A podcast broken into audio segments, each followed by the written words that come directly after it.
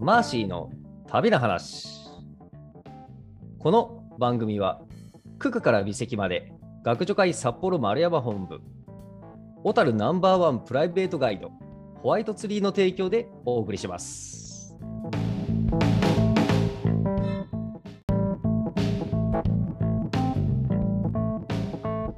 皆さんこんにちはナビゲーターのくまですこのポッドキャスト番組ではマーシーの旅の話を中心に旅で出会った人や旅で学んだことを紹介していますそして私はマーシーの旅の話をリスナーさんの視点からいろんな角度で切り込んで深掘りしていきたいと思っていますマーシーさんこんにちはこんにちは。はい、えー前回まで、えーどういうお話だったかというと2000年2001年頃に日本縦断ヒッチハイク旅行を成し遂げたバーシーさんはそのままアジア横断旅行という壮大なあー旅に出かけるべくうー九州からその足で、えー韓国のプサンに渡りそして、プサンでの長い一日を終えて、えー、くたくたになって、えー、プサンの宿で寝たというところまで伺いましたね。はい。はい、じゃあ、いよいよ、えー、何でもその韓国にいる日本人のお友達の家に居候させてもらう計画がもともとあったため、はい。いよいよおその方の待つソウルへ向かうということですね。そうですね。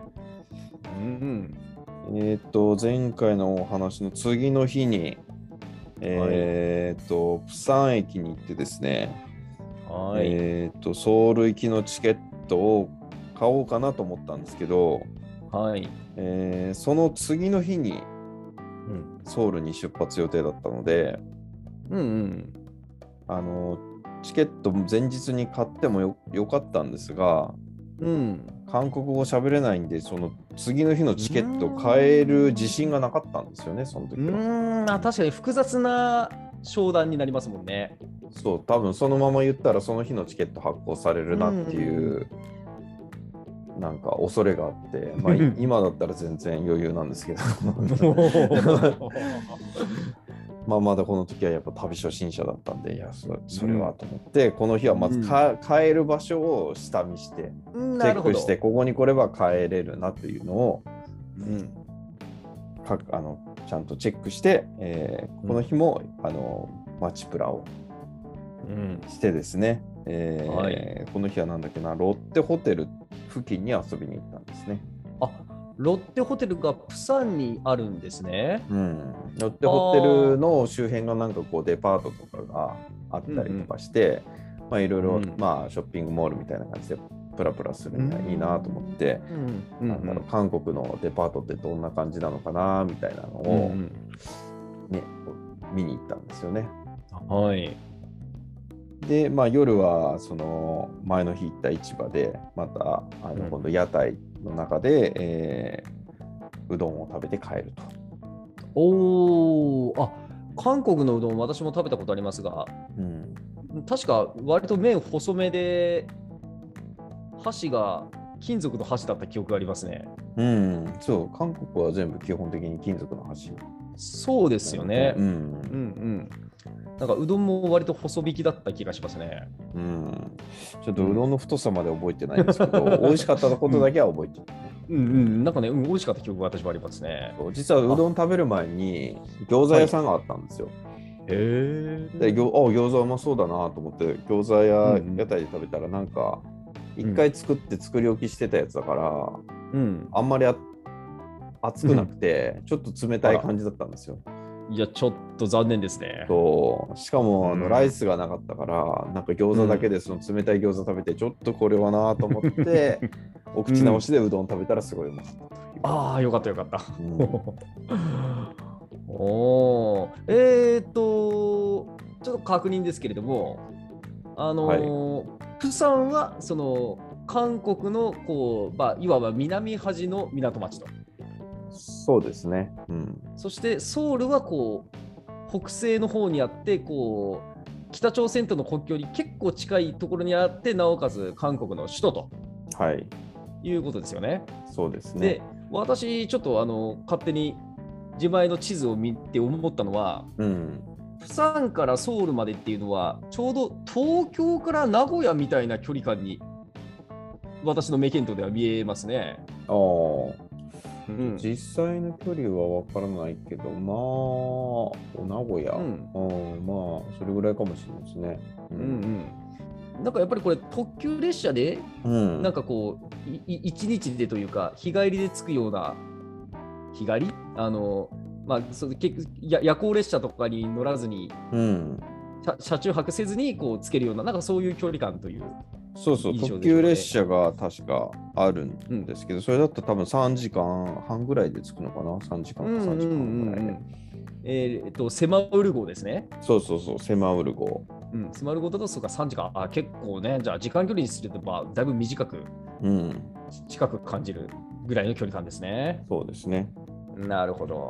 しかし、えーその日ではなく翌日に出発と。そう、翌日、まあ、ゆっくりスタートだったんですけど、はい。えっ、と、10時45分出発だったんだけども、ちょっと寝坊して9時半に起きて、うんえープサン駅に行って、で、ソウル行きのチケットを買って、まあ、買うまで。で20分ぐらいかかったんですけど、並んで。うん。あ、で今なるほど、並んで。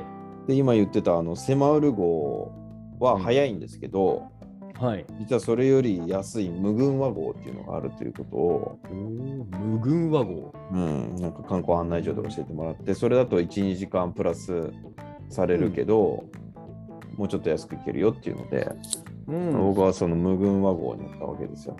うん急ぎ旅じゃないんで。。すねうん。まあ、それでも何時間だろうね、11、12、1、2、3、4、まあ、6時間くらいか。ああ、いいですね。うんんまあ、車窓を眺めながらね、そうそうそゆっう。くり旅できていいですね。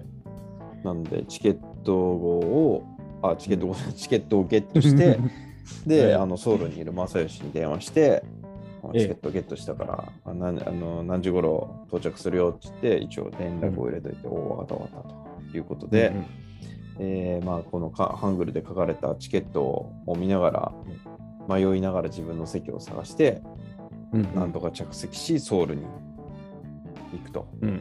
うん。で10時45分に出発して、夕んえー夕方4時10分にソウル着の便だったんですけど、まあ、無事に着いてソウルに到着して、えーまた正義に電話して「おお着いたよ」とうん。うん。言ったら「ああまだこっち着いてないわ」って言ってうん。言われて15分ぐらい待って到着して、うんえーうん無事に、え2ヶ月ぶりに再会をすると。うん。あれ、ちょっと待ってください。2ヶ月前というと、マーシーさん、もう旅、あ、旅はまだし、ああれ旅する直前 ?2 ヶ月前っていうと。そうですね、一応、12月17日に出てるんですよ。え、はい。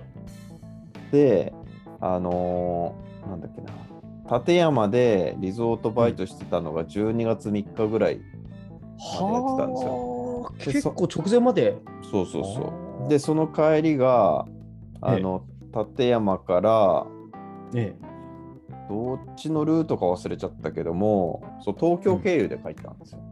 え、なるほど、えーと。富山県の立山で、えーリゾートバイトをしていたバーシーさんが東京経由で札幌に帰ると。そう、確かね、っていうとのがなんか12月電車で東京まで行ったんだよね。うーん。あその時は新幹線まだなかったんで、とうんなんか特急乗って、東京行って、うん東京から飛行機で確か帰って、その東京でう会ったんだよ、多分正義があちょうど帰ってきてて、おおそれで2ヶ月ぶりという。ーなるほど。うんおお。正義はあのとか横浜在住だった、家は、実家が。はあはははは。あだから東京で会うことができたんですね。うん、そう。ん。うーん。あれ、ちょっと待ってくださいね。正義さんは当時、韓国で何をなさってたんでしたっけ正義は語学留学ですね。あそうだったんですね。うんあ、ーじゃあ、2ヶ月前に東京で会った時は、それはたまたま里帰りしていたそうタイミ一ン時グ帰。国してたと思う、確か。うん。うんうんでも多分どうだったっけね1年ぐらい経ったのかな1年未満だったと思うんだけど、まあ半年以上はもう滞在してたから、うんうんまあ、結構韓国語覚えて、えーまあその地元の生活はある程度不自由なくできてたとうん、いうところですね。なるほど。そして涙の再会を。そうん。うしたわけなんですがあその前はいにちょっと、あのー正義の話をしとくとえええー、ともともとあの横浜出身で,、でそのモーグルをやりたくて、札幌の私のそのモーグルのコーチの、えー隣の家にうん。隣の家をなんだろうそのスキー北海道外からスキーモーグルを勉強習得しに来る人たち向けに、の宿舎があったんですよ。へえ。そこに来来てたんですよ、全国からいろんなう人ん。が、うんまあ、毎年。2人とか3人とか4人とかええ。だからこの時の前のえーっと多分3年ぐらい前に初めて会ってその時当時まだ正義うん16歳ぐらいだったのかな最初来た時おもおうここ行かないうんでスキーしに来てた、おう。もうんそれでまあ232年ぐらいモーグルでのために2シーズン3シーズンぐらい来てたのかなそうでもうモーグルやめてうん韓国に留学することになったんだけど、うんそのきっかけっていうのが、うんあの自分があのなんだっけな免許取りに行った時に、あ、それはあの車の免許。そう車の免許は車うんかあバイクかなどっちかだったあーなるほどまあどっちか忘れちゃったけど何らかの運転免許。そうそうそうそう免許取りに行った時に自分の国籍が韓国になってたことに気がついたね、彼は。ええそんなことってあるんですか あるみたいですね。もうしかも免許取るタイミングで初めて気づくと。そうそうそうそう。おまず、でそれど原因は何だったんでしょうね。ででえ、そうそうその時にまあだから自分が在日韓国人だっていうことを意識し始めたらしいはあ。あそれまでは、まあ、知ってたとしても意識するレベルじゃないことだったんですね、正義さんにとっては。多分家族もみんな日本語で喋ってるから多分そうなうーんのだから本人も全然韓国語喋れないし日本語の名前で呼ばれてるからう全ん然意識してなかったけどそれで多分その免許証を見てうん、多分きっとそのアイデンティティが目覚めたのかなと思うんですけど、はあいやいやいやいや、そして逆にあれですね、その国籍関係なく免許証は発行されたということでもあるわけですね。多分そうだと思う。そういうまこあとですね。普通いにい,、うんいいですね。うん柔軟な制度で素晴らしいですね。うんおお。なるほど、そ確かれにで韓国に興味持ち。そう確かに韓国行く前にその、うんスキーのその宿舎で会った時も一回その免許証を見せられたことがあって、んマーシーこれなんか普通の免許証と違うんだけどなんか違いわかるとか言われてうんうんいや全然わかんないって言ってうん国籍これ韓国なんだよって、うんえー、そうなんだ全然終わってたんだけどその時は終わってたん ですね、そ そのう時そうは。へえーで終わってたんですね。そうそうそうはあ、そういうことだったんですね。そうそうそれでまあスキーやめて、韓国に行って語学留学を、そうそうそううんででもうソウルに住み始めたっていうことで、うんあうんのちょうど私もこう旅に行くっていうところで、あそしたらソウルで、うんその居候させてよっていう話が成立したというわけです、ね。いや、いいですね、なんというか。はあ、なんかそ、それぞれ志を持ってソウルにいるって感じがしますね。うんうんうんそうですねいいなあうんすごくいいですねう。ん、うん、うんそうそうそう。いやでなんと言いますか、あはい、ええ、あはい、あいいですよ。あええ、いや、その、プロレスラーと言いますか、格闘家の前田明さんああ、が、そのね、あの、まあ、自分は在日朝鮮民族なんだけれどもと、うん、まあ、しかし、その自分の親だか祖父もうん、戦争に行って日本軍、まあ、日本のために戦っているしうん、自分自身のアイデンティティは、まあ、日本にあるんだとうん、いうことを前そのテレビでおっしゃってましたけどもうん、なんというか非常にそのことをこうまざまざと感じさせてくれるエピソードでしたね、今の話は。ああ、なるほど。うん。まあ、そのね、まあ、ん何世なのかによって、うん。そういう順番で、こう、自分のルーツを意識するっていうことが、まあ、あるんだなという。うん。うん。まあね、まあ、まあい、いろんな方のいろんなケースはあるでしょうけれども、まあ、正義さんに関してはそういうことだったんですね。うん、そうなんですよ。うん。大変興味深いお話でした。はい。うん。で、まあ、その再会をして、とりあえずもう、ええ。あ再会をして、えーで、正義の家にまたタクシーで行って、はい。で、荷物を下ろして、うんちょっ。と休憩して、今度近くのじゃあ焼肉屋で飯でも食い、ま食おうかって言って、うん飯を食ってビールを乾杯すると。いいですね。うとりあえずお友達と会ったら、まず飲むわけですね。ん、うんそもうそうこでのパターンは裏切りなく繰り返される。う。そうで、のずいぶんタクシー使うなと思ったら、タクシーが結構安いんですよ。あへえ。日本に比べたら全然。うん。